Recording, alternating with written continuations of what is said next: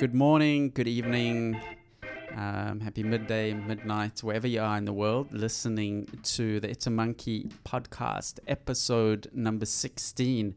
Now, it's probably Friday or Saturday, wherever you are. Um, Easter long weekend in Australia. So, we actually pre recorded a little bit earlier than usual. Um, it's only Monday pre recording, but this podcast, we are keeping the schedule to go out sort of Friday, Saturday schedule. We have some good news in that we are probably going to go weekly very soon with some very special regular guests, but we'll talk about that another time. Um, coming up on the show, as usual, is my co host on the organs, um, James Peter, co founder of 89N and lead developer, CTO, etc. How are you doing? I'm good. I'm good. Are we? Do we still have the organs playing, or have we got a, a new a new theme song yet? Yeah, you just played them, didn't yeah? you hear them? Oh, did I? Oh, okay.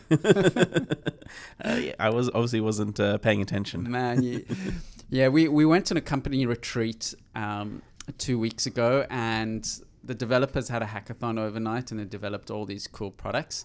And the non-developers, we worked on a song for the podcast, which came out pretty well because one of our team members, Joe Small. Um, she has a magnificent voice, and I wrote a little song, and I I played the keys as well. But it's it hasn't been edited and put together yet. Okay, so I was I was hoping to have it for this one, but I just didn't quite get around to it. we'll have to wait for that one for an upcoming podcast. Maybe Yeah. next podcast. And you know, it was a catchy tune because when we woke up in the morning, two of the team came up to me and said, "Oh my god, that song is just going on in my head." You know, so look forward to it next Yep. episode. I'm hopefully to have Exciting. it the, the the It's a Monkey podcast song put together by the 89N team, written, produced, sung, the whole bit. Um, Very very few podcasts can uh, can say that. yeah, I think I think their own theme song. I think I think we should be proud. We even had Jimmy, who's a hippie, seventy-three-year-old admin person. He was uh, banging the the djembe, and Chelsea was playing the tambourine. And um, we've actually we've actually got some video footage, which and that that we captured that we'll put up. Um, but coming up on the show today, we have a terrific interview with the co-founder of Yammer, Adam Pisoni. If you work in the enterprise, no doubt you have come across Yammer, even if your organization does not use it. Yammer is sort of like the Twitter for enterprise. I mean, it's it's really very close to the Twitter for enterprise. And Adam Pisoni is the co-founder and CTO. And boy, does he know about enterprise and um, everything related to social and enterprise. So that's coming up later on in the show. So stay tuned. As always, you can tweet us um, at Monkey Podcast. You can email us at podcast at itsamonkey.com. We have a Facebook page. Uh, we love hearing from you. A couple of you have tweeted us, so thank you very much. Um, but let's, as always, start with a little bit of the tech news, what's going on in the industry, and um, this week or the last couple of weeks. James, there's been a lot of um, political things going on in the industry. Actually, there always are political things where you put people in a room, there's politics. Yep, a few uh, misplaced dongle jokes and uh, things go go badly quickly. So yeah, Men men will always not be far from their the, the, the teenage boy inside of them, will they? uh, yeah. Well, that's that's the debate. I think that's that's the that's the whether they can uh, restrain themselves from doing that in public place or not. That's the that's the problem. I think in this case. So let's just give a, a little bit of a context to what's going on. I'm sure most people um, aren't aware of this story, but there was a big conference last week in San Francisco. I think it's called PyCon, Mhm. which is a Python developers conference. Now, Python is one of the languages, one of the open source uh, languages that I know Google uses a lot. Um, a very popular language. We don't do all that much with Python, do we? No, I think the uh, the 89N's, uh, sorry, the It's a Monkey site itself is in Python, but uh, yeah, very few of our systems are in Python. But it, it is popular, and uh, I know Google Google has used. Um, you, you even notice it on some of their forums and things. They've still got the Python extension on some of their URLs. .py, I think. Oh, okay, cool. So anyway, there was this conference last week, and there was someone up presenting, and they were the um, what was the session about? Uh, I don't even know. How did, how did how did dongles come into it at all? So, so what it was was that there was it was a panel session or something like that, um, and and uh, there was a group of people who were sitting in one of the panels. I don't think they were actually doing anything at the time. They weren't. They weren't actually giving the talk. They were just listening to the talk. And one of the ladies on the panel, she she heard some guys behind her making jokes. Um, they But it wasn't related to the panel at all. No, it wasn't related to the panel at all. It was it was unrelated. Uh, Um, I think there was uh, there was some joke about like forking repos or something. Yeah. Um, but I don't think that was.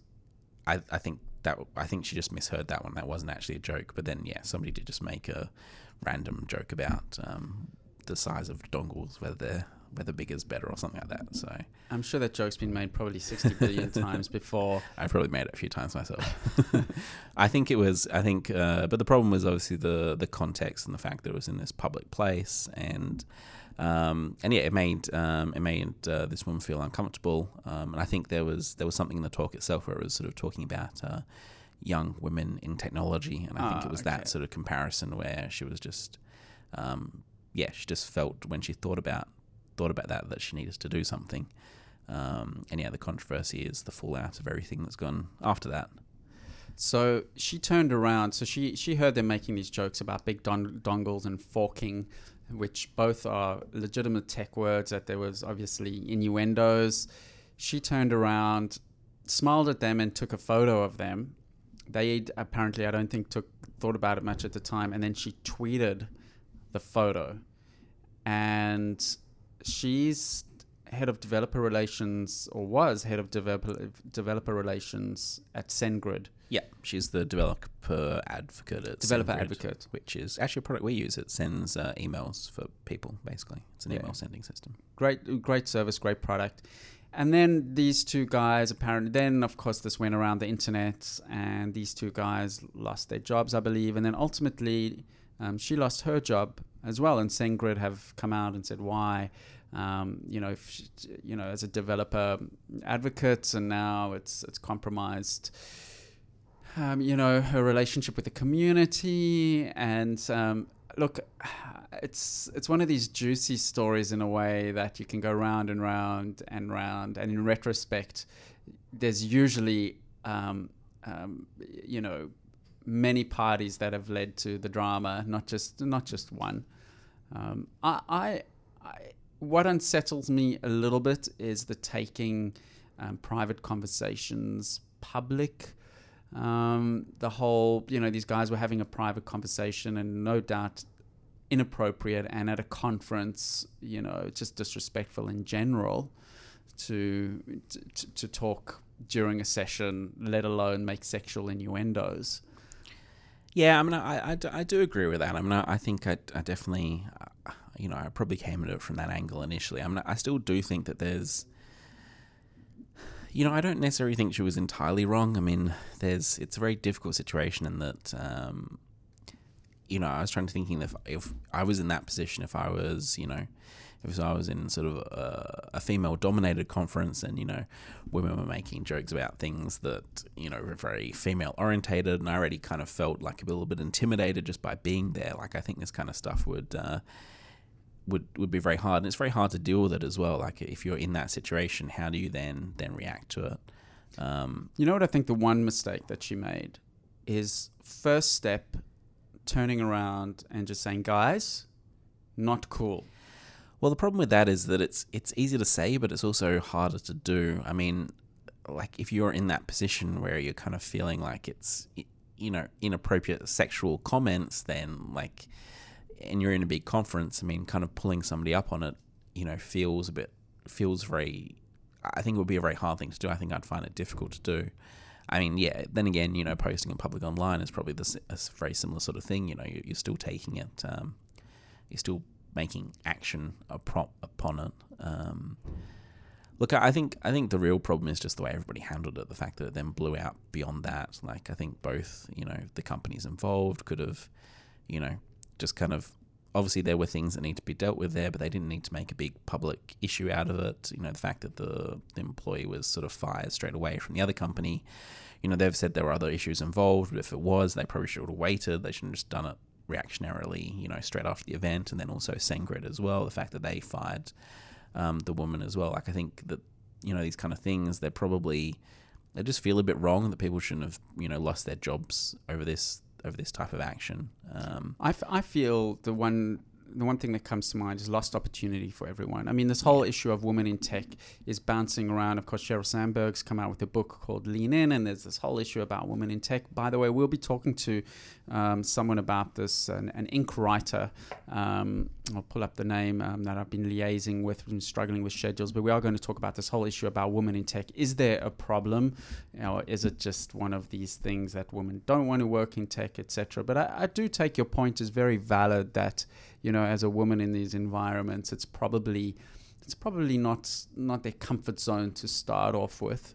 Yeah, yeah, I think it's it's a very it's a very difficult situation for them to be in. Um, but yeah, look, you know, I think basically everybody who's involved in the drama has done the wrong thing if they've done the opposite of what they did. Um, in every in every case along the line, they probably, you know, would have died out a lot quicker, and you know, a lot less people would have been negatively affected. Um, but a lost opportunity for these companies to finally address this issue of women in tech, misogyny, what gets blah blah blah. To instead of firing the people, right? Let's uh, let's live stream a discussion, a panel. Let's get honest. Let's get raw. Let's get real. And let's yeah, good idea you know, and let's and, and SendGrid could have really led the charge on this and just saying, well, there's, you know, a lot of a, a, lot of the time when these big arguments are also a little bit of proxy wars for other things that are underneath it as well. Yeah, they could have owned the conversation as opposed to just sort of you know become victims of it. Um, yeah, it was de- definitely a lost opportunity. Yeah, definitely. I, th- I think also didn't uh, wasn't there a, a, a, denial of service attack on SendGrid? Yeah, actually, there was anonymous uh, anonymous caught on this whole situation, or a group of anonymous people, and uh, yeah, they they did a denial of service attack against SendGrid. So anonymous being the vigilante group of loosely organized hackers that sort of uh, you know take up social quote unquote causes yeah. for the social uh, good. And, and the timing for SendGrid as well. I mean, even though they've said it wasn't because of the denial of service attack that they that they uh, that they fired this woman, you know, that they did it and the attack stopped, like you know, it's just it was just really bad timing from everybody involved. Like if they if they were going to take action, you know, they should have at least given her some time to respond, and you know, maybe some education, give an opportunity to like uh, you know, patch up the situation as opposed to just, you know, reacting to this denial of service attack is just a very weak thing, I think, for a company to do. Yeah, I mean, you don't want to be beholden to a group like Anonymous. Now, I hope because I'm saying that, you know, they don't cause problems for us. But I mean, you know, and some of their causes I think are great and others I think are, are, are borderline. But it's, yeah, you don't want to see a company like SendGrid to, you know, negotiating with vigilante groups and that. I, I, I think, I'm sure there's smart people behind SendGrid. I have no doubt they, they understand these big yeah, issues. I, I highly doubt that that was the reason they did it, but it's just is they just shouldn't have done it at the time when they were having null service attack telling them they should do this thing. Then they did it anyway. Yeah, like it's just a really bad timing on their part to do it. So. I've got the um, official statements in front of me saying, effective immediately, SendGrid has terminated the employment of Adria Richards. While we generally are sensitive and confidential with respect to employee matters, the situation has taken a public nature. We have taken action that we believe is in the overall best interest of SendGrid, its employees, and our customers. As we continue to process the vast amount of information, we will post something more comprehensive. So yeah, a very a very um, and then they posted um, a longer one, um, and, the, and I, I, won't read the whole thing, but the, the last paragraph uh, the last two paragraphs, the SendGrid developer evangelist responsibilities to build and strengthen our developer community across the, blo- the globe. In light of the events over the last 48 plus hours, it has become obvious that her actions strongly divided the same community she was supposed to unite.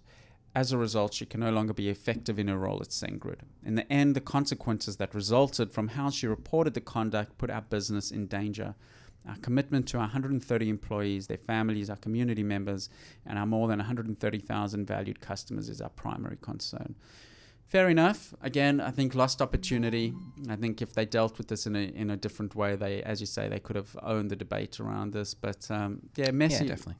Messy for all. I mean, the woman in tech thing, you, you, you know, is is strong and, and loud and a, and a worthwhile debate, and I know at every TechCrunch Disrupt conference, the, the women split into two camps, which is sort of interesting. The ones that feel offended that there's not more discussion about women in tech, and the ones that feel that women should just get involved with tech and let's not have discussions about why they are not women in tech. Yeah, yeah, yeah. It's a difficult topic.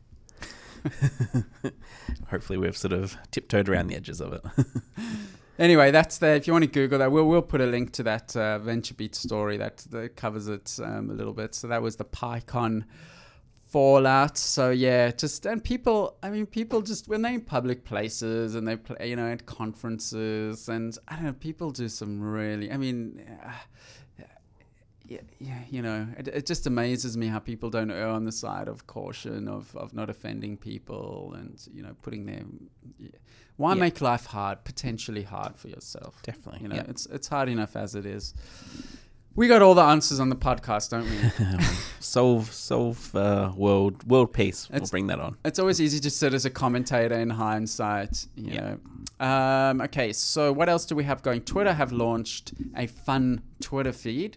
Hmm It's called Twizitor, which is a Twitter account, and yeah, essentially it's a a, a, a computer that's sitting in their front front desk, and it takes photos of pictures. Uh, takes pictures of people who go into their office, and then tweets it out onto this Twitter account. Um, yeah, so you can follow it. It's uh, at at Twizitor. And yeah, basically you'll see a picture of anybody who goes into the Twitter office and walks up to the computer. It's pretty fun. It's pretty cool. I think it's a very, very cool idea. It even tweets out their uh, screen name as well, so must have some sort of prompt to type in your screen name. Yeah, that's cool. But yeah, I think it's a really interesting idea for business. You know, it'd be really cool to have that in you know other businesses as well. That's a good know, point. Like you know Google or something in their their office. You know, see any sort of big celebrities coming in who want to tweet out. or even or even just you know the the big quote unquote boring you know enterprise companies i mean it'd be sort of cool if they have this thing in reception and um, yeah, just put a bit of a, a- and this ties in nicely with our discussion later about enterprise and social. This will actually, you know, put a little bit of a face. Obviously, this confidentiality thing, confidentiality thing. Sometimes it's often they're not. So Yeah, I mean, uh, I think it's optional, so you have to actually go up and say you want your photo taken. yeah, And in that case, you know, it's totally fine, you know. And it's kind of like a way to sort of have the, you know, you can kind of say you were there, but without sort of, you know, being overly, you Yeah. know, like it's very difficult. Uh, the humble brag or whatever, whatever it's called, like you can kind of, you know, say, you know, I've been to the Twitter's, Twitter's office and you've got proof of it as well. yeah. So Uh, it's and probably that element of it too. I, I've been to the old Twitter offices. I had a meeting there, and uh, I remember I got a thrill out of sending a tweet from Twitter. and I would have, I would have loved to have sort of gotten a bit of a photo there. These, these, these are from the new offices, though. I believe they got some really fancy new offices Oh, yeah. um, just downtown in San Francisco. They negotiated a, a uh, they got some tax break from San Francisco. Uh, yeah, vaguely remember that. They even negotiated part of the deal was to give them free advertising on Twitter. That was part of their currency that they negotiated with. So they Cool. said to San Francisco, "We'll give you some." Yeah, it's very cool. Um, they were uh, originally in Soma, but I think they're now actually on Market Street. If anyone's listening, knows San Francisco. Um, Google shut down its RSS reader. hmm Google Reader, the latest in their their line of dead dead products, which is uh, launched a little bit of controversy. Um, I mean, one of their products that I currently use, which is sort of the the iGoogle homepage. I don't know Yeah. if anybody knows that one. Essentially, it's just like a. I think you're the only one still using it. There's lots of people using it. It's just like a list of feeds. Um, still my homepage. So Why do you to- like it? Why do you like it? Um, Just aggregates content it's, nicely for so you. So it's a lot like Google Reader in a sense that it's an RSS reader, but Yeah. it's not the full stories. It's just links to stories. right. So like kind of like having a dashboard of all the sites that I read, and I can just see the headlines in one big page, and I can just go to any of the, the headlines that interest me. Um, and so I have other sort of social news sites like Hacker News and that kind of stuff on there as well, so that the popular stories on there. But yeah, essentially it's just like a big list of headlines that I can go directly to the sites themselves. Aggregators of aggregators, aggregating content of Several sites, aggregating aggregation, content of. But it, is RSS still relevant with Twitter? I mean, da- Well, hasn't that's- Twitter that's really the debate, yeah, the, yeah. The, the whole RSS?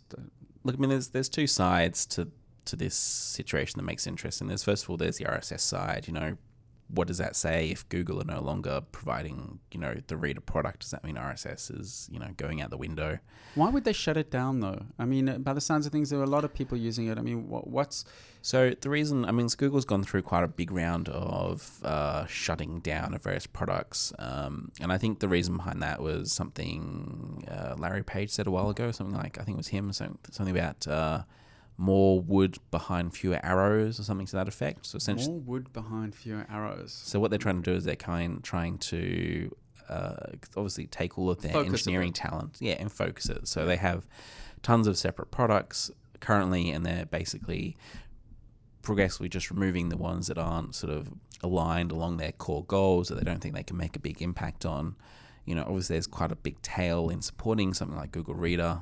You know, there's obviously a lot of in order to do something like Google Reader, just from a technical perspective, it's actually quite complex. Um, and there's obviously a lot of revenue that would go into supporting this, and but probably worse off is just the manpower. They have to have you know somebody technical there that could be otherwise doing something that they consider more important. Um, I think that's probably the reason behind shutting Like it down. Google, Mi- what's that social network Google has? Google is it Google minus? Uh, yeah, minus. Yeah, that might be it. Yeah, Google Ad. Remember that. um, Google Book. Google Book. Yeah, G No, actually, we love Google and we love Google Plus. I just love. I hope. I hope I don't annoy anyone, but I, I just yeah, I love poking a bit of fun in it. But yeah, I'm, I th- they're throwing a lot of resources at Google Plus. Yeah, I mean that is that is definitely one of the places that they're putting all this extra resources into. But um, you know, I think the other interesting consequences come out of this. You know, regardless of the fact that you know it's being shut down and it's obviously impacting those users, it's sort of the wider impact of it. You know, if Google was having this pattern of shutting down these products that still have quite a large adoption, um, you know, it's things like they recently brought out a new product called Google Keep, which essentially is like a note-taking tool. Oh, that's the competitor to Evernote. Yeah, yeah, Mm. yeah. So it's, it's integrated Google Drive. You know, as soon as that came out, people were saying, well, you know, why should I use this product? You know, I've, I've been using Google Reader for years and they've just shut it down. You know, they've got better things to do. Like, you know, why is Google Keep going to be any more core to their business than Google Reader? And it means that if, if Google do put out these products and progressively get rid of them, they have this problem where you know, people are going to keep on second guessing everything they put Mm. out, and they have to then make this value judgment on how important that product is going to be to the company itself. Well, particularly if they're it. the type of products where where you where you build up a social graph or you you have existing legacy information or something yeah, where the shutdown. too. Yeah. Yeah, Look, I mean, with these products, you know, Google. where they're not just utilities. Yeah, look, I mean, Google are providing ways out and and um, and ways to you know export your data and use other products. But you know, it's kind of beside the point. You have to always make a decision when you n- use a new product and whether you're going to invest the time into learning it and getting used to its patterns. And there's a huge cost to the users who have to actually switch out of Google Reader. Like there is actually a significant cost in learning the new product and getting used to it. Um, and you know that really does actually, I think, really affect sort of the core brand. Like I think this is a really, uh, you know, significant problem, particularly for tech people who are using these products. It, I Mm. think it really does actually undermine the brand value of a lot of these new things that Google are bringing out. I mean, you would think Um, that they could maybe sell it or offload it or open source it. That's what you'd hope. I mean, if if they could sell it, I mean, I'm sure there'd be tons of companies. I mean, there are competitors who are now taking these people on board. But like, if they could have, you know, yeah, outsourced it or or sorry, open sourced it or sold it. I mean, then at least it could have continued to exist in some other way. Um, it just seems so. Doesn't make sense. It doesn't make sense. It seems so sort of narrow-minded. Like it's beyond the fact that, it, like, it, obviously in terms of revenue, it doesn't make sense to you know sell it or whatever. They're not going to get very much money for it. But just in terms of the way it affects the brand, like I think That's companies really need to be careful about the way they handle these end-of-life situations because you know if you if you're continuing to push out stuff at the same time you're getting rid of it those people that you've annoyed by getting rid of the product are going to be much harder to sell on this new thing you've got so I mean, yeah. Then you know, the question is, what type of moral commitment do you have to customers that that that have backed you and supported you and Yeah. used your products? yeah definitely yeah I mean, obviously, it's ultimately it's their prerogative, but you know, they've got the big, you know, don't be evil. Yeah. And definitely on shutting down a service that's been around for a long time. It's not like you know Google Wave or some of the other new products. I mean, I mean, Google Reader's been around for a long time. Yeah, and it, I mean it's still really really popular. Like it's not it's not a small product. Um, I think you know people are very regularly using this, particularly from the outcry that's happened in the tech community. I think you know if you were I mean, it basically was the dominant RSS reader in the space. You know what I think? Thinking along conspiracy theory lines, because they're not. St- I mean, they they're obviously not stupid people. Mhm. They're some of the you know the highest concentration of geniuses in our industry and Google. I mean, they've got all these legends they've managed to. I, I would say this has all got to do with Google Plus. In what way? I think they've got some grand plan, just like Mhm. tw- just like Twitter essentially, you know, uh, overtook our or replaced RSS feeds. Ah, so you mean they actually actively want to get rid of RSS? So so they've got some longer term game plan to Hmm. push everyone into yeah. Google Plus. Somehow they've got some long and that maybe that's why they didn't sell it. They don't out, um, open source it. They seem to have some long term vision for Google Plus. They've already got everyone's um, you know demographics, even though no one's posting around it. They've got everyone's gender and not everyone's, but a, a, a, a Hmm. massive majority. You know, everyone's been forced essentially to sign up for Google Plus Yeah, it's interesting. Yeah. that's that's the only thing I can think of is that in the same way that Twitter has has won that space for now, that if Mm. somehow they plug in something into Google Plus, I mean, what would happen if somehow they morphed, you know, Google Reader? Yeah, into maybe. Google Plus. Uh, it does seem like a very strange decision, though. I mean, particularly because they don't really own the space right now. Uh, well, maybe from their perspective they do, but um, uh, you know, I think a lot of activity happens outside Google, and also the RSS is a great way for computers to read things, but social networks aren't a great Yeah, way for computers to read things. So it does seem like an odd decision for them. I mean, we use RSS a lot for on our CheckDog product a lot. It's, it's you know exactly you know the CheckDog systems reads our customers' RSS feeds. and Yeah, it's yeah. a very useful way of of, of managing Yeah. that side of things. I mean, I would hate it if I. I mean, I'm, yeah, like I'm, I'm definitely going to continue using RSS. You know, I would, particularly for news consumption and you know social media stuff. is still you know the best way. You need some way to get that data. It's basically still the only way you, that you pull, you know, data consistently out of websites. You know, on sort of a scheduled basis when you're sort of reading new content that's coming up. You know, you can't use social social news is great for sort of discovering stuff, but once you've already discovered it and you want to keep getting a feed of it, you know, Mm. RSS is still still the way to go. I have to say, I've never got into into the RSS thing. Yeah. Never. You don't consume media that way. Just never. Somehow, I like a bit more of a discursive, semi-random. You know, that Mm. my Twitter feed is is. I'll I'll go back to two or three sites regularly. You know, TechCrunch and and um, but somehow it just it just comes to me. I've just never, yeah, just never gotten into it, which is quite interesting. But yeah, look at there's definitely some longer term play there. They th- there's a reason for their decision. They just there just has to be. Although maybe we project genius onto them. You know, I mean, we know we we faced with all a zillion decisions every day.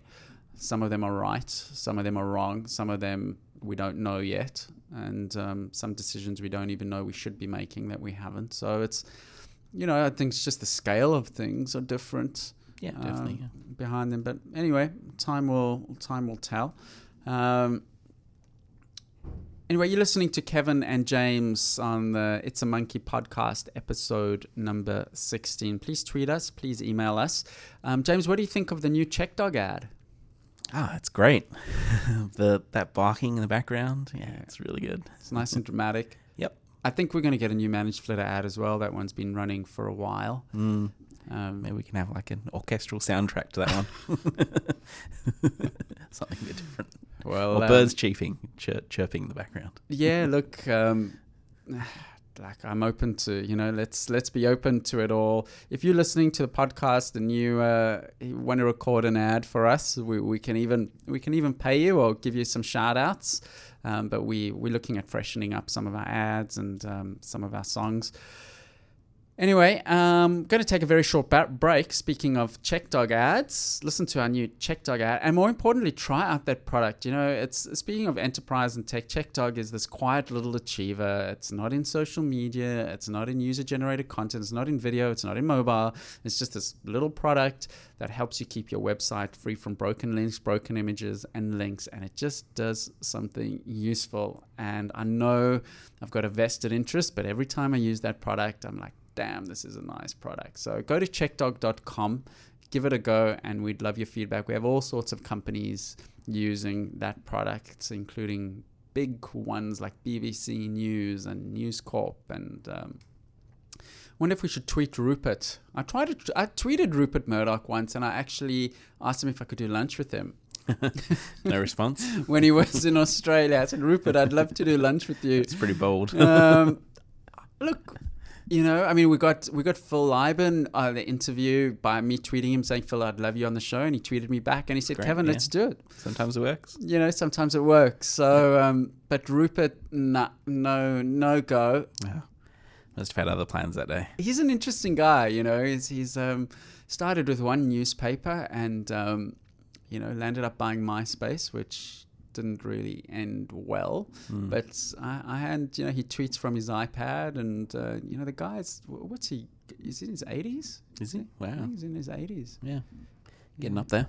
Yeah. So um, anyway, we'll be back after this ad with Kevin and James. We'll be talking to Adam Pisoni, who is the co-founder and CTO of Yammer, and we'll be talking about all things enterprise. So stay tuned, and thanks for listening. The It's a Monkey podcast is brought to you by CheckDog. Use CheckDog to easily review and monitor your website for spelling errors, broken links, and broken images, all with the push of one button. CheckDog can also automatically monitor your website and notify you of newly introduced spelling errors. Go to checkdog.com forward slash podcast to receive 50% off your first month subscription. Checkdog.com, helping the world's leading websites keep their content error free. You're back with It's a Monkey podcast. My name is Kevin Garber, CEO and co founder of 89N. We talk about everything relating to the tech economy. And uh, one of our products that we have been using every single day since I'm pretty sure it was about September 2008 when it launched at the TechCrunch Disrupt conference. So I think it was called the TechCrunch 50 then. It's a product called Yammer. No doubt you've heard about it and probably use it. And I'm very happy to say at the end of the Skype line in San Francisco, from Sydney to San Francisco, I have the CTO and co founder of Yammer with me, Adam Pisoni. Adam, thanks so much for joining us on the show. Thanks for having me. Adam Yammer, I mean, it, it's it's uh, it's had an interesting evolution. You guys are now under the, the, the Microsoft banner. You've definitely one of the fastest growing enterprise plays. Tell us a little bit about how. I mean, it was an interesting sort of um, uh, problem you seeked to solve. How, what was the initial genesis of Yammer? You know, back in 2007, David Sacks and I were at a consumer social networking company called Geni, and it was very obvious to us, uh, even at that point, that social communication really represented a huge upgrade in, in sort of how we communicated, and that that would go to the enterprise, that that, that would be a, a benefit to how enterprises communicated as well. Frankly, at the time, I don't know that we even understood all of the benefits and, and sort of what would come next. We just really felt strongly that, that this was going to happen fast forward to today, I think we have a much clear understanding of what's going on, why people are using it, what, what value the product brings. And it, it turns out it is different than in the uh, consumer space. Um, as you mentioned, we've been growing really quickly, and I wish I could take total credit for that. I think that the timing was just perfect. It was sort of a, perfect storm of uh, the cloud being more readily accepted by enterprises, uh, the importance, obviously, of mobile and access anywhere, and frankly, the, larger trend being companies suddenly found that their current communication, knowledge management, the tools they use to organize and communicate just couldn't keep up with the level of change and disruption that they were dealing with. That the, the employees had, didn't have enough context, they didn't, weren't aligned enough with the higher level objectives, they couldn't change fast enough. And the companies that are, are using Yammer most successfully are the ones that are essentially using it for that purpose. It's, we talk a lot about flattening hierarchies and transparency and open communication, but I think all of that boils down to making companies more agile by being able to have them know what they know better, by, by having them be able to organize faster, by, by having information disseminate faster, by having them be able to pull in resources when they're needed without having uh, it be so top down. So I know we sort of covered a couple, a lot of things there, but I think that's been the evolution of the journey. And I feel like we're actually still in the very beginning of that journey. In a couple of years from now, social in the enterprise will look very different than it does today. Um, and, will pro- and I think at some point will become the dominant form of communication.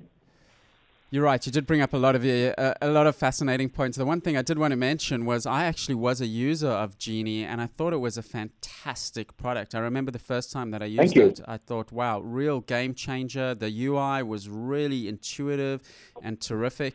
And I mean, was it Facebook that that that killed Geni? No, Geni actually recently merged with MyHeritage, so they're they're actually still around. Uh, it, it's true that so Geni kind of pivoted to be more on the genealogy side because it does seem like most family communication happens in Facebook. I mean, almost all consumer communication happens in Facebook, basically. So just just uh, to, just just to tell people if they're not aware of Geni, Geni was a sort of family tree type of product where you could map out your family tree and invite people, and you would get this really cool um, sort of overview of your of your family and extended family it's a really fun project to work on too. Yeah. And um, of course, David Sacks is ex ex PayPal, and and I, I've uh, followed him. Actually, one of our products was was launched at the same TechCrunch that you guys were launched at. So it's uh, I remember it very well when you guys were were uh, David was on stage and launched that product. Yeah, I was I was behind him on stage driving the, the demo, so I remember it well. It's it's incredible how fast our industry moves. I mean, one thing that I think is uh, that I found uh, immediately fascinating about Yammer, which uh, problem it solves immediately, and to this day, it's one of the reasons that it adds so much value to our internal organization, is that it really solves that problem of using email as a project management update tool, which is really doesn't work. yeah, you know, uh, the people get confused to think about what social is. They often think social is about feeds or about everything being public.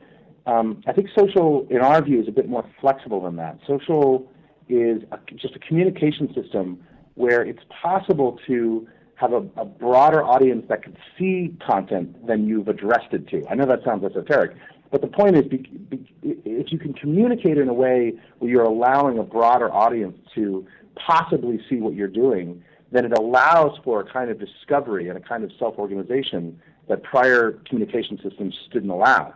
And so another way to think of it is um, the way that we've tried to solve the knowledge management problem in the past is by having this separate system which does knowledge management than our communication system. But in reality, if we're just communicating in a more open way, then that's just built into the system. Then, then sort of you have emergent knowledge management, if you will. But you're right. Email's sort of a funny thing because it's it's email has obviously revolutionized the way we communicate. Email when email hit companies in the 90s, if you didn't adopt email, you were just going to be slower. You were going to there's no way you'd be able to compete. I think we're going through a similar uh, revolution now. Uh, obviously, the, the we think a lot of the problems with email are not inherent to it just being a communication system. It's that if I want you to be able to see something, I have to send it to you, and it goes in your to-do list, which is also known as your inbox. Mm, exactly. uh, and that's just that sort of creates all of the the consternation around it. Um, but when I think about the future of, of social and email, I think they come together over the time. I don't think that that email just goes away or something. I think that we're going to take the best of all these worlds and bring them together. Yeah, and email has had a resurgence in a way as almost a notifi- notification tool, uh, uh, you know, regarding your social media networks, and in that way, it still actually provides value. But with the core communication and, and visualization of the communication, as you mentioned, happening on the social network itself. I mean, I think it's not an esoteric idea. Was just thinking in our organization, when I see the Yammer, Yammer feed, there is definitely something magical about us getting, me getting in the morning and seeing what's going on as opposed to the email inbox. Yeah, you know, one of the best parts about the acquisition, the most exciting parts, has been being involved in the Microsoft network, Yammer network, which has 90,000 people in it. And it's just so amazing to be communicating with people across such a large company and to see the breadth of conversations and to see the breadth of ideation and how they're interacting. Uh, you know, we, we were a smaller company. We got to 460 people. We, we had never seen, we never really been in such a large network and seeing what that looks like. And on one hand, it was exciting to see that the product worked well in that scenario. but it also gave us a lot of insights into how we can make the product better for companies of that size. Adam, how did companies like Microsoft and Oracle and even Salesforce miss this hmm. boat? I mean, how come they didn't see the need for a product like this? I mean, they, they live, eat, and breathe enterprise. Yeah. So here's my theory on that. And this, this is my sort of theory on consumerization, why that word even exists. Uh, rewind back to the 90s, enterprise and consumer software were actually pretty similar as it related to end users. You had Office, you know, and, and you, you didn't really have a distinction. We had the internet, and the stuff was on the internet. Um, Post 2000, there were two uh, two groups that innovated in different directions. In the consumer world, you had consumer software companies really innovating in how they built software for end users.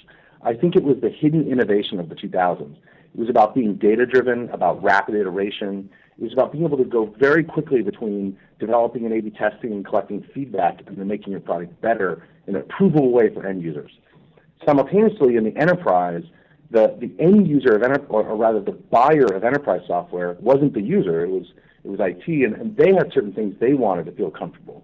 And so, enterprise software companies innovated in how they built software for IT, for the enterprise. It was about security and compliance uh, and governance and things like that. So you, you fast forward to 2007 when we launched. I think we were one of the early companies to really bring those two together. To say, you know what, we can build enterprise software with the same constraints around governance, compliance, security, but build it in a much more consumer way, being rapid, iterative, using data. And what that meant, and the whole point of developing that way is a you can you can sort of see trends as they happen and adapt much more quickly, whether that's new interfaces or mobility.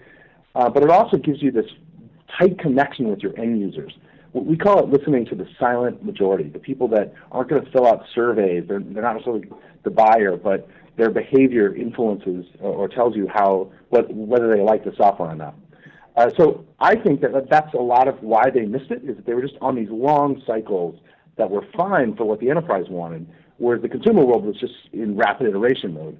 But now we're in a, an interesting period where we sort of mostly solved the security compliance thing. Everybody's happy there, and now we have to bring these worlds together. We have to we have to start building enterprise software for end users in a much more consumer-like way.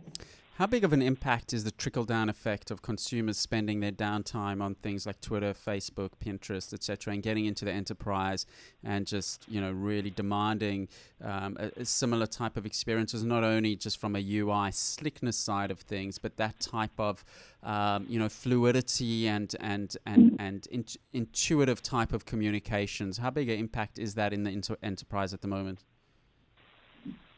I don't think it's the spending that's influential. I think that the the cloud itself made the, this consumer software visible. Uh, but again, if you go back a decade, there really wasn't as big a difference between the, the end user quality of consumer versus en- enterprise software. That difference arose in the 2000s because of how they were building their software differently. So by the time you get to, say, 2007, when the word consumerization uh, becomes more common, what happened was the gap had just grown too large. That was, I think, the, catalyst for it. Was the gap between the quality, the end user quality of software and the consumer versus the enterprise had gotten so large, and at the same time, the accessibility of software because of the cloud had become so easy that you sort of immediately have a gap you have to fill, aka consumerization. I think the word consumerization is going to go away soon because we're closing that gap by developing software for the enterprise more like we develop it for consumer world uh, which will be able to adapt much more rapidly and make sure that that gap stays closed. Because by, by using data, by being rapid, we guarantee that we're, we're sort of building the software for the end user, which is, I think, been the success of, of Twitter and Facebook and, uh, and LinkedIn and other consumer properties. And I think I think a lot of people think the success of those uh, properties is because they had really smart people that made good decisions. Uh, I, I don't think that's it though, because I, I, they have really smart people that made good decisions, but so did enterprise software companies. I think that they had a software development methodology that had built in building good software, and that that was the difference. Because I, I you know, MySpace had smart people too, but Facebook was able to iterate and learn faster, and that's why they, they won, not because they made better decisions. And that's exactly what I was going to say. The, the the iteration cycle in consumer software up until now has has, has really seemed to flourish, and it's it's served its well. Where the feedback loop in enterprise up until now seems to have been broken somewhat.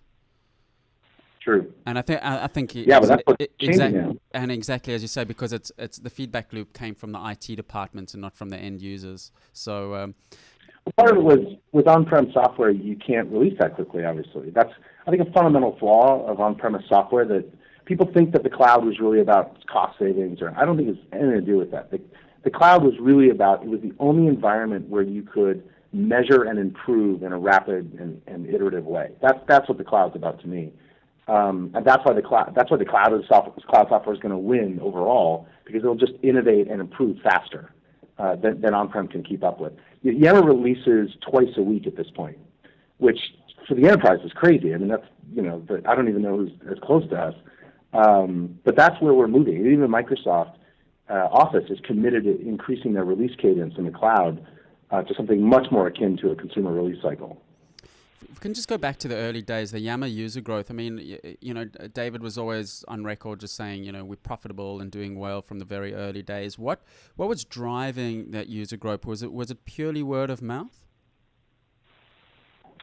Good question. So, it, I think there were two things. One, we had built the product to be viral. We had built the product to uh, to have people invite other people and communicate with other people uh, and and obviously the product becomes more valuable the more people are using it. But it was, only viral with, within an organization. It wasn't viral to the extent that your, your right. consumer internet products are viral. No, you're right. You're right. That was that was that was a big problem. I think from there it was mostly word of mouth. I think uh, there was some internetwork virality through our external networks, um, but mostly it was, it was word of mouth. Which again I tie back to companies have been desperately looking for how to become more agile than they've been able to historically. And they've really seen Yammer as that potential, you know, way to really drive a transformation into a much rapid, much more rapid cadence themselves. So the same thing that's happening with with enterprise software beginning to release more frequently, I think it's just happening in general with companies. They have to learn and adapt faster, and they're looking for ways to do it. And Yammer sort of was part of that movement. We, we, we don't think we created the movement. We think it was happening even outside of us.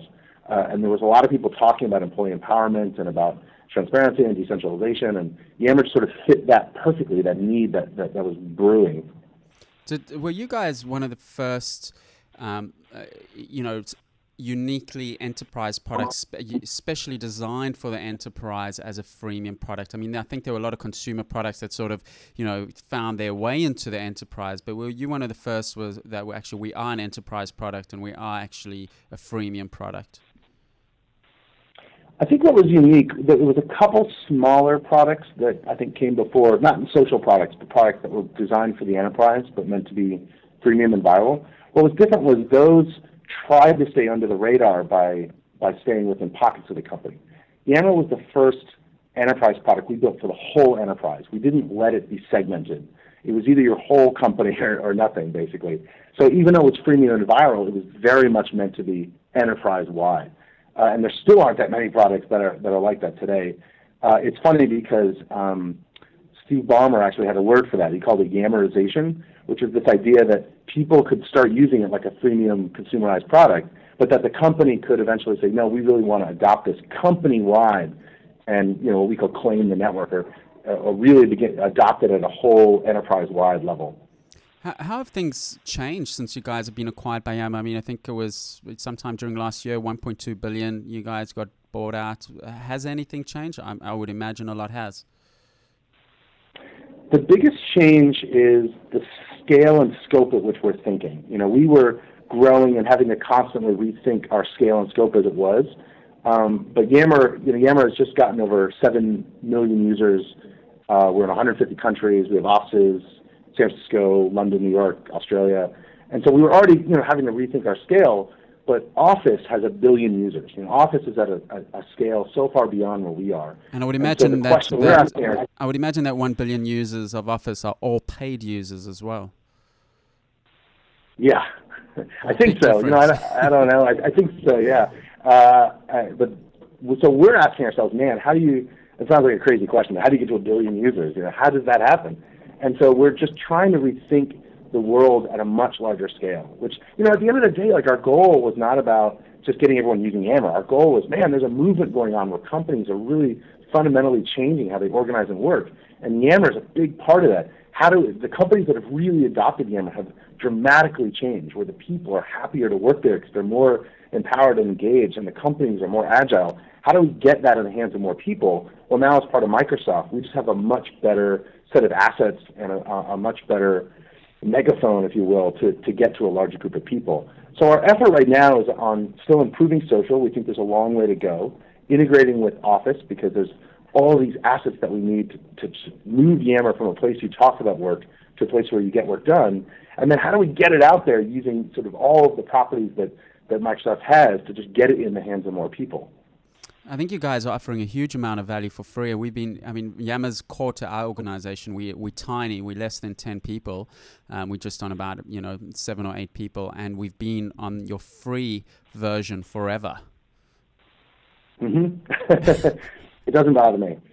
Uh, you know, it's also kind of even today. I'm sort of blown away by the fact that this product works at a 10-person organization or a you know 300,000 person network um, that was our goal from the beginning. That that's part of the beauty of social products is that you can have your sphere even inside of a large community.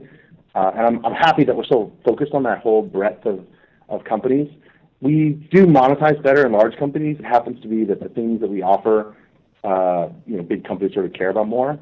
Uh, and that was fine with us. I mean, again, our, our, our real focus right now has, has primarily been on improving the product and improving our reach uh, still not as much sort of just sort of focusing on monetization as much. We've done well uh, uh, financially, and so we haven't had to push that too much. And now that we're part of Office, it's it's just much clearer that um, we're part of Office, and so Office makes a lot of money. We, we can drive a lot of people to the cloud, to Office in the cloud, and make both products better simultaneously. What um, what stack do you guys use internally? What do you what's some of Yammer's technologies? Well, yeah, as you can imagine, our, our biggest tool is Yammer. I mean, we do everything on Yammer. Not only do we do everything on Yammer, we tend to do almost everything in the open on Yammer. We, we have so many conversations, whether they're leadership conversations or all of our projects are developed in public groups in Yammer so that everybody can see what's going on. That's super interesting. Phenomenal. I'll, I'll definitely uh, oh, plug into those. I'd be really interested to see what, what goes on in those discussions. Oh, it's amazing. Well, and we, we could go on a whole sidebar about this, but Yammer has a very, very unique software development methodology, or actually the way we build, uh, which I think was just sort of influenced by what we could do with our product and, and what our communication allowed us to do. We, we almost think of it as post-agile. It's, it's this very um, you know, open, but it's, it's not without, without structure. We, we create these cross-functional teams of two to ten people for two to ten weeks that have a tech lead that's elected, you know, to that role, that have total autonomy to, to edit anybody's code, and and it's worked out really. well. We've been able to really scale our engineering group without slowing down. You know, our, our focus has been on velocity, uh, and but the product has been a huge part of that. That's our primary uh, communication tools, but we do everything in, in Yammer essentially. Do, do more people use the Yammer client or the web-based Yammer um, sort of interface? Internally, I think it's mostly the web-based uh, clients. I, you know, this year we're going to have a pretty heavy uh, investment in mobile. We think that's a big, you know, that's obviously a huge future for us. In fact, one thing I'm really excited about is um, Yammer primarily, obviously, has been used by knowledge workers, people who have, who have a computer. Uh, but there's been a, a, bit of a movement recently to get Yammer in the hands of people who work at your company but aren't a knowledge worker. They don't even have an email address.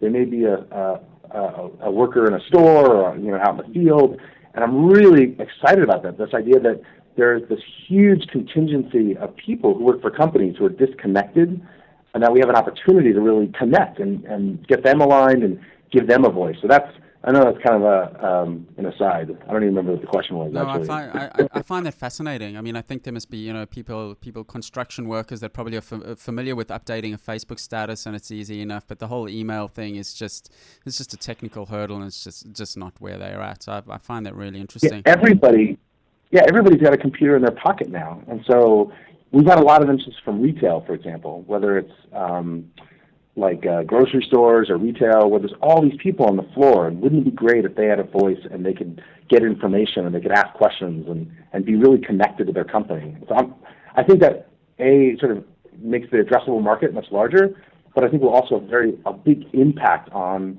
on people's jobs one, uh, I use the Yammer client on, on my Mac, and I love it. Except the the notifications don't always seem to pop up. And I actually pinged your supporter. I think might have been a year or so ago, and just whinging a little bit about that. And they didn't really have much of a solution for that. Is that is that a known sort of thing that you guys are addressing, or is that something on my end? Not not to drag you into you tech support, but no, what I was going to say, just as an aside, is like one of my favorite parts about working at is like in, in interviews and meeting people. It's so often somebody's like, "But there's this thing that I really don't like or isn't working," and I, I love it because of course it means they're using the product, which oh, we really pretty use unique it. and we exciting. Really it. we are we are going to be investing in native clients for um, for essentially for Mac and Windows and for uh, for mobile, which is you know Windows Phone, iOS, and and Android. Uh, I think in the long run we're going to be deprecating the the Adobe Air client because it's been very difficult to maintain and to sort of to keep it performant and so we, we really want to have a good desktop experience, but we're we're going to invest in native clients, which we've been working on internally. Yeah, and I really look forward to that because me having to, to, to you know hit refresh every now and then to check what the staff are up to just drives me a little bit bonkers. But um, yeah, no, it's that important I, to. I personally to, to apologize. I personally apologize for that. Adam, it's been really fascinating. Um, it's it's really one of our core products, and and I, I think I've personally helped the word of mouth along. Uh, I'm still um, when I meet fellow CEOs in Sydney, Australia, and they start whinging about email, I say, you know, just use Yammer, It gets everything out of the out of the inbox. Um, Adam Pisoni, CTO and co-founder of Yammer, really appreciate your time, and maybe we can talk to you again in the future uh, when you have um, something new to you know talk about in the enterprise and social. It's certainly only the beginning of this uh, interesting phase. Well, great. Thanks very much. You know, actually, Australia is one of our largest markets. I think that culturally, it's a, it's a good fit. But uh, great to be on your show. Appreciate your time. Thanks a lot, Adam. Bye bye. Thank you. The It's a Monkey podcast is brought to you by ManageFlitter. With ManageFlitter, you can easily find out who isn't following you back. Find new people to follow track keywords on Twitter, and schedule tweets for the most appropriate times. Tweet code MONKEY2 at ManageFlitter to receive a one month free budgie account. James, um, another really smart tech entrepreneur. Yeah, done done amazing things. I mean, the fact that they've done that uh, huge sell to Microsoft is very impressive, particularly with such a young company. Oh man, I mean, imagine being in that position. Yeah, one billion dollars to Microsoft within whatever it is, a few crazy, years. Yeah. It's um, you got to be proud of that. Yeah, there must be at uh, it's quite a big scale. I mean, their pricing is still it's just three dollars per user per month, and that's that's where they make the money from, just that single pricing plan. Yeah, and um, the CEO, you know, was on record pretty early in the piece saying that they were profitable. David Sacks. Yep. Um, yeah, it's very impressive. Yeah. Yeah, it's very it's very interesting. I think uh, one of the interesting things that you talked about there was where they do a lot of their development in public. Um, like they use Yammer and they obviously use these public forums. So like you know we have, would have like internal chats about product features and that kind of stuff coming up. They obviously do a lot of this stuff in public using Yammer. Although really although I did email the PR contact because hmm. I said I'd like to just have a look at these Yammer feeds, and she said no. I think there's a bit of a misunderstanding. They public internally. Ah, is that what he meant? Mm, okay. I, th- I think that's what he meant because I wanted to see that. I yeah, was because yeah. I picked up that as well. It's like wow, cool. I want I want to see what. Ah. And um, she said, yeah, no, I'm sorry, that was a bit of a misunderstanding. They they aren't they aren't exposed to the to the the masses. It's an interesting idea, though. Actually, come to think about it, a very interesting idea. I think I think it's there's always something there's an probably an artificial vulnerability you feel about just totally opening that up. I know even for us, we wouldn't really lose anything mm. probably by opening up our Yammer feed. I, I, I, don't even think a competitor would you know, business is a complicated thing. It's a lot more than just a few Yammer posts. It's the culture, Yeah. it's the tech, it's the revenue, it's the brand, it's the it's it's it's, it's a million things. Opening up your Yammer feed isn't going to, you know, It's probably not that useful actually. Anyway, like I don't know if your customers would ever actually read that kind of stuff. I don't think your customers necessarily would read it, but you know, people in the industry would. I mean, there's a lot of companies I'd be interested to see their Mm. Yammer feed. You know, Yeah, people like definitely, yeah. Twitter, for instance, and Facebook, and it'd be, you know, would it compromise? Probably a lot less than we'd like to believe. You know, Yeah. you know, there's a saying in business that most bullets are self-inflicted. You Mm. know, most most companies lead to their own downfalls and whatever ways. You know, they or, or Woody Allen's ninety percent of success is just showing up. You know, Yeah. it's it's you look at companies like Exxon and you know all sorts of companies and just it's all that internal chaos. Anyway, we digress. I mean, I'm in a bit of a digressing sort of mood. I think maybe because I'm I'm going away for Easter to, for lack of a better um, comparison to the equivalent of Australian Burning Man, which sort of gets me into a bit of an expansive headspace. So I'm a bit all over the place today. Anyway, social and enterprise.